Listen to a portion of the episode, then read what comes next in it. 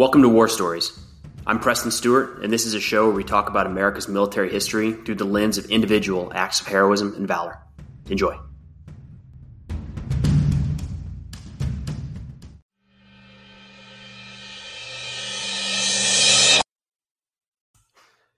Today we have the story of Private Marcario Garcia. Garcia was serving with Bravo Company, part of the 1st Battalion, 22nd Infantry Regiment, rolled up under the 4th Infantry Division during the Second World War. Specifically, we're going to talk about actions in November of 1944 in the Hurtgen Forest, which is an area in western Germany, kind of on the Belgian um, German border. Now, a couple things of note before we dive in. Uh, but first off, is pronunciation. I'm sure that there are going to be a handful of names, or there's a couple locations in here that I just am not confident in the pronunciation, so bear with me. And one of those right away is Garcia's first name, Marcario. I don't know if that is exactly how it's supposed to be pronounced, um, but nonetheless, Garcia, as a spoiler alert, is going to be the first Mexican American recipient of the Medal of Honor. So it's a story worth talking about, a story worth sharing, and I'm excited to dive in. So let's back up a little bit, and there's a few things I want to hit on. And the first is going to be Hispanics in the military during the Second World War. It is, I struggle at least, to look at the Second World War military and understand how we were working through race relations at the time, right? So we're talking real, you know, really the 1940s, 1941, 1945, that window on or about. And I, I just can't nail it down if that makes sense, right? So we had segregated units, absolutely had segregated units. In the Navy, there were black sailors could only be used in we'll call it support roles. In in the army, we had, and I'm, I'm glossing over to high level, but in the army, we had segregated black units. Some that were in support roles, some that were in combat, but were were entirely black units. Like we couldn't mix, like we couldn't have black soldiers in in in normal units. Then we had things like the 442nd Infantry or the 442nd Regimental Combat Team. I know there's a couple different names they've gone by. That was exclusively for Japanese second, third, first generation Japanese American soldiers, and they were sent over to the European theater in Italy. And again, it was almost an exclusive. It was almost a entirely segregated unit. I say almost because I don't believe it was 100 percent segregated, but if not 100 percent, is very very close, or at least that was the intent.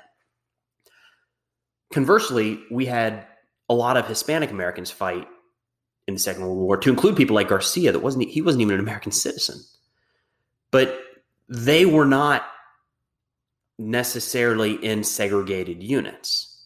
So there were segregated units. Well, that's not the right way to say it. There were all Hispanic units in the Second World War. The ones that come to mind have to do with you know things like the 65th Infantry Regiment was the Puerto Rico National Guard. So it was made up exclusively of Puerto Rican soldiers. I don't know that I would necessarily call that a segregated unit. At least not in, it's not intentionally segregated. It's just made up entirely of Puerto Ricans. Um, but outside of that, it wasn't the same as we saw for black soldiers or or Asian American soldiers. We had more. There's more integration with Hispanic soldiers who made up about three percent of the overall military during the Second World War.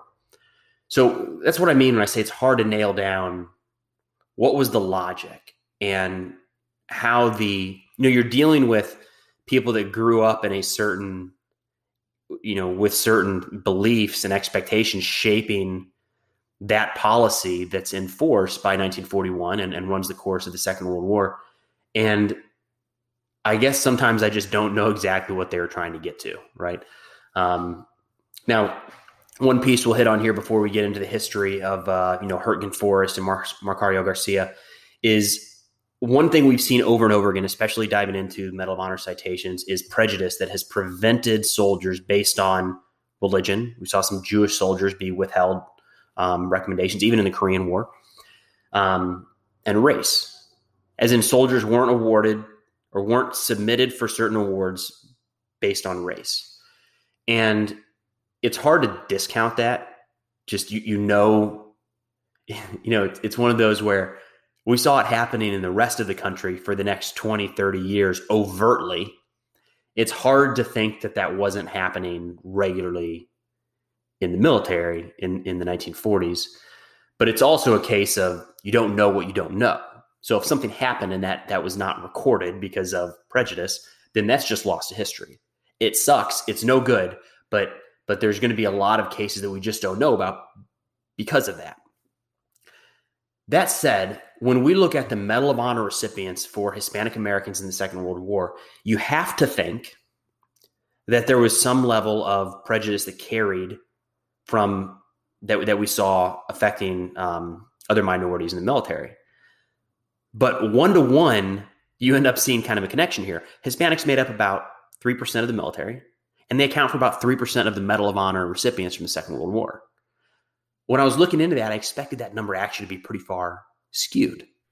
But I don't know. In, in turn, I just can't take much from that. It, it's, you know, maybe that means there were more recommendations there than than there were for black soldiers or or um, Asian American soldiers in similar circumstances. I don't know.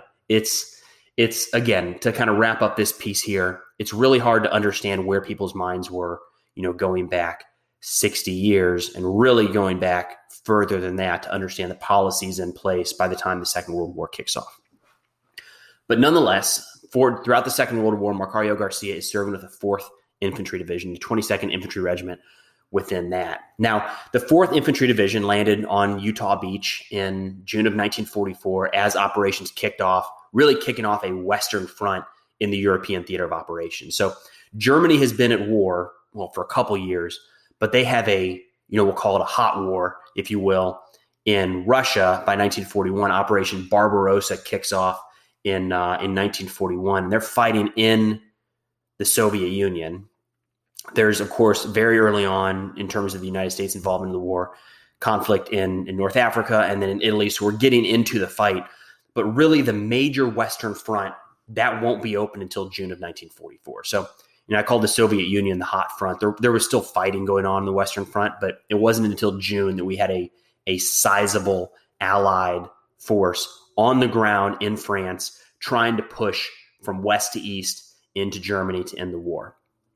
Now, the fighting in and around Normandy, kind of the Battle of Normandy, as, as it's called, it's loose. It's kind of an interesting battle because it's a lot of little fights a lot of really deadly, bloody little fights that kind of make up this overall Battle of Normandy. That took uh, that took a while. That was pretty nasty. But really, by the end of August, you're seeing kind of the last bits of resistance in France from the German army, which is really fast. I'm sure if you're on the ground in 1944, summer of 1944 doesn't feel that fast. But remember, Summer of 1944 is three and a half years after Germany went into the Soviet Union. They're still fighting there.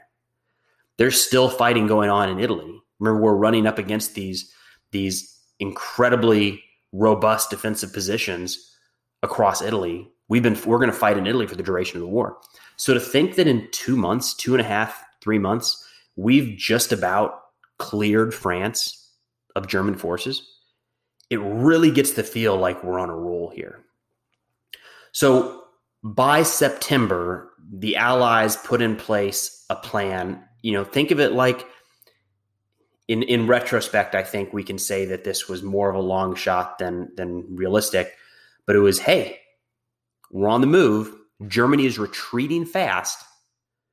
Let's take our shot. And our shot, or the shot, the goal, the plan was something called Operation Market Garden. Operation Market Garden kicked off in September of 1944. It was just about a week long operation. And the idea with the operation was to move into the Netherlands, just kind of on the northwest side of Germany. We dropped a ton of paratroopers and from the 101st, the 82nd, and a handful of British units and more. The idea of securing some bridges and allowing ground elements to link up and essentially open a northwestern or a northern more northernmost front into Germany. The rough thinking at the time was Germans Germans defend the, the Germans defenses through central and southwestern Germany facing France, you know, somebody who they've gone to war with twice in the last 30 years, were going to be a lot more substantial than in the north with the Netherlands and Belgium, where they've never really been concerned about having to defend against an attack from either of those countries. So the goal of doing that in September was you're watching the German army retreat. You don't know if that's ever going to stop, right? Once an army starts retreating, it actually takes a lot of effort to get them to stop, regroup, refit, reorganize, dig in, and fight again. Now, a a disciplined army, I mean, at any level, it's when you start to see, you know, it's it, it turns things into a rout. There's there's a whatever that that size element is in your mind think of that. You know it might be 100 people it might be 10,000 might be a division might be an entire western front. But you have the picture in your mind of when guys are standing and fighting it's relatively organized and maybe they take a step backwards. Or maybe they bound backwards a little bit at a time. But when you start to see people on your left and right turn and run well you don't want to be the last one standing there when all of your buddies have taken off that's kind of what we're seeing across France is as the German resistance is failing in certain areas and the Allies are making headway through France and, and through Belgium, quite frankly, at this point, you're seeing German units have to pull back. Remember, they're more concerned with protecting Germany than they are protecting France. Um, they need to dig in somewhere. And as they're falling back, we, the Allies, are advancing forward, and you don't know is there going to be a point where they're going to dig in or is this it? And it's reasonable to think in summer of 1944 that this was it. Germany had been at war for a long time. This, it's, you know, they were fighting a, an entrenched, well, they were fly, fighting, you know, essentially to a stalemate in Italy. It's a deadly, deadly fight in Italy. They had, at this point of the war, I want to say it was 500,000 troops down there. That's no small amount.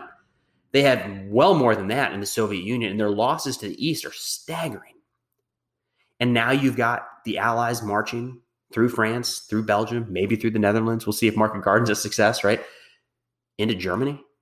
It's it's just, you know, I lose sight sometimes and, and, and forget how stretched thin Germany had to be. They're just not that big of a country. And they're getting it from all sides. So it's not crazy in summer of 1944 when Operation Market Garden is planned to think that, hey, this might be it. And the overall goal with Market Garden, again, was to move through the Netherlands with airborne troops securing bridges, ground forces coming through and linking up. And then the saying, and remember, it's always dangerous when you hear this in a military operation, is home by X. This was home by Christmas. Nazi Germany would fall by Christmas.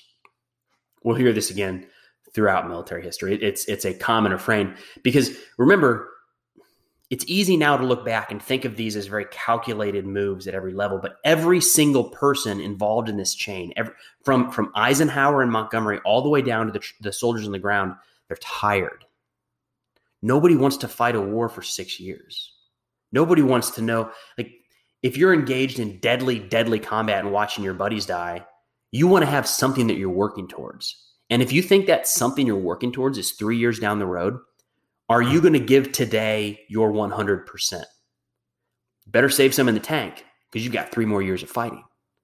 But if you legitimately think, hey, it's September, they're saying that in three months we could be home. We just have to complete this operation. You can see how phrases like that take hold and why there's it's so tempting to use it. I don't want to say there's some value in it because you, you run a lot of risks when you do that, but there is you can understand how it would be used you know, hyping up the troops. Hey, we got them on the run. Give me three more good months of fighting, and we'll get you home. Unfortunately, Operation Market Garden would not be a success. And what that would do was kind of stop the Allied advance for the year. We kind of went all in on that one.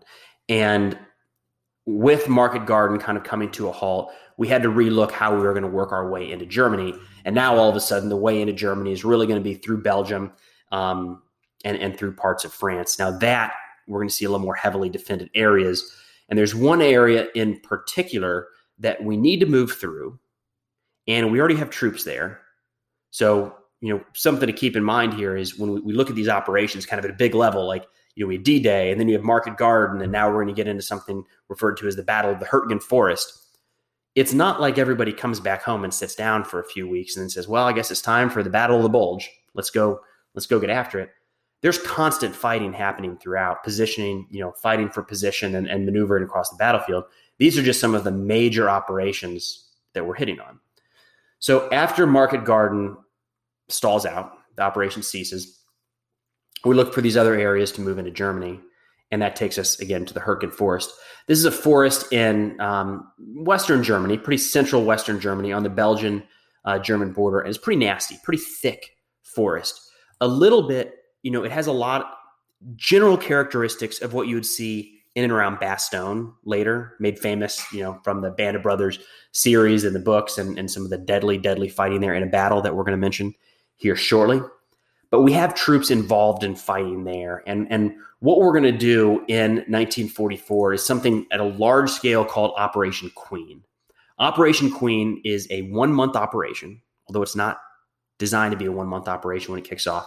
And it's going to be a way to get us across the Rhine River, establish some footholds into Germany, not, well, they're already in Germany, but establish some footholds east of the Rhine and, and kind of remove that barrier. So in early 1945, we can push on and try to finish the war once and for all. You know, getting across this river is going to be a major, a major event. It's a natural area for the Germans to defend because it canalizes movement over certain bridges and through certain areas.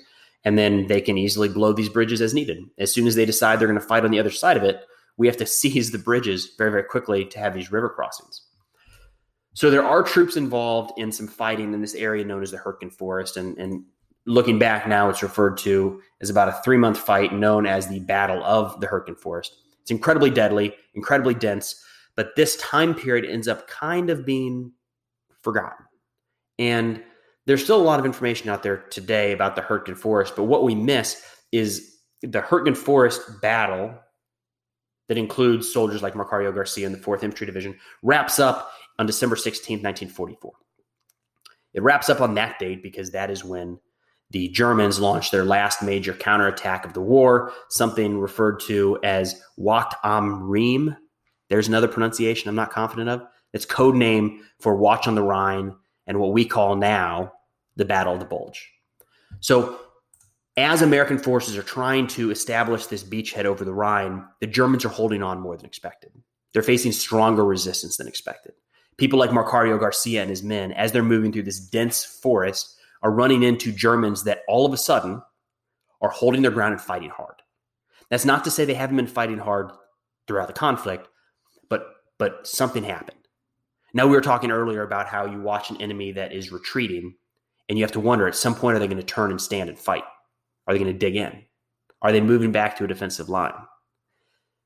That's what happens in November, December of 1941, 1944, excuse me, in this area known as the Hürtgen Forest, when soldiers, when units like Bravo Company, 122 Infantry, part of the 4th Infantry Division, and Marcario Garcia, now serving as a squad leader, as a private, are assaulting through the forest and they run into stiff, stiff German resistance. Their entire company is pinned down by a group of German machine guns. Now, as they're pinned down, and here comes this coordinated fight that just can wreak havoc on troops. The machine guns pin down the American soldiers, so they have to go to ground. It's death to be up above the ground. So they're, they're on the ground. And at that point, those machine gun teams or somebody nearby starts calling in mortars and artillery on top of the Americans that can't move. So American soldiers from Bravo Company, Marcario Garcia's unit, had the option stand and run, get cut down by machine gun fire, or wait and hope that you don't get destroyed by the sizable artillery and mortar barrage that starts impacting all around your position pretty tough spot to be in. So now wounded, Garcia, wounded in the initial barrage, starts crawling forward to the first machine gun position. Well hidden, well defended. He gets within hand grenade range of that position, starts lobbing grenades in and around the bunker.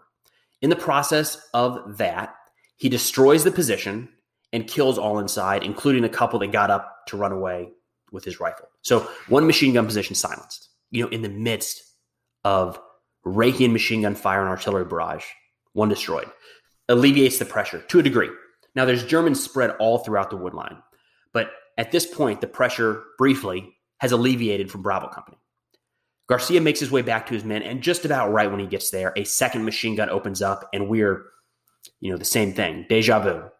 They are pinned down again, and they wait as artillery and mortars start to rain down in their position. So, without hesitation, Garcia gets up and assaults forward to his second machine gun position of that day. Now, we've talked about this before, but one person charging a machine gun position is dead. It's death. It's suicide, just about. So this is a position that has an entire company pinned down. And the reason I say position and not just machine gun is at the very least, usually machine gun machine guns have a team. So usually at the very least, it's a gunner and then either an assistant gunner or maybe an ammo carrier or somebody else there to help them operate the weapon. Maybe they're changing barrels. Maybe they're pointing out targets. Maybe they're defending the rear so the machine gunner can focus forward. Garcia, that's so you have at the least two people with a devastating weapon system, which makes it very, very challenging to overtake that position with a rifle. But Garcia charges forward nonetheless, and he doesn't come across a machine gunner and an assistant gunner. He comes across seven people in that bunker. He destroys the machine gun, kills three, takes four prisoner and moves back to friendly lines. Having now knocked out two machine guns, he's alleviated the stress from his company. They can get up and continue with their advance through the Hurtgen Forest. Garcia would refuse medical treatment. Remember, he was wounded right out the gate initially in this engagement, refused medical treatment until his company was able to move forward and complete their objectives for the day. Garcia, during the time of this action, was a private. Remember, we said acting squad leader. Acting squad leader is a private. That's crazy. Um, but would go on by the end of the war, which at this point only has about six months left. We're kind of coming up on the end here. Be promoted to staff sergeant before the end of the war. He would survive the war. He would come home, and in 1945, President Truman would award him the Medal of Honor, making him the first ever Mexican immigrant recipient of the Medal of Honor. Two years later, in 1947, he would become a U.S. citizen. He would live in Texas after uh, after coming back from the war, and unfortunately, at the age of 52 in 1972, Garcia would die in a car accident, I believe in Sugarland, Texas. But really cool story for the first Mexican immigrant recipient of the Medal of Honor, taking out two machine gun positions in the Hurtgen Forest, you know, days before the Germans launched their, their last major counterattack of the war. So Garcia, facing some of the stiffest resistance that the Germans have put up to this point, takes it upon himself to alleviate the stress from his men, save their lives by knocking out machine gun positions that had him pinned down. So, Staff Sergeant Marsario Garcia, by the time he left the service, awarded the Medal of Honor for actions on November 27, 1944, during the Battle of the Hurtgen Forest.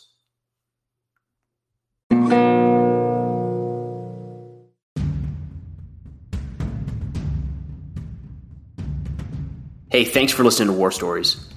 If you get a chance, it'd mean an awful lot if you could head over to Apple or Spotify or wherever you listen to your podcast and leave a review. It helps others to, to find the show. But thanks again for listening. We'll see you next time.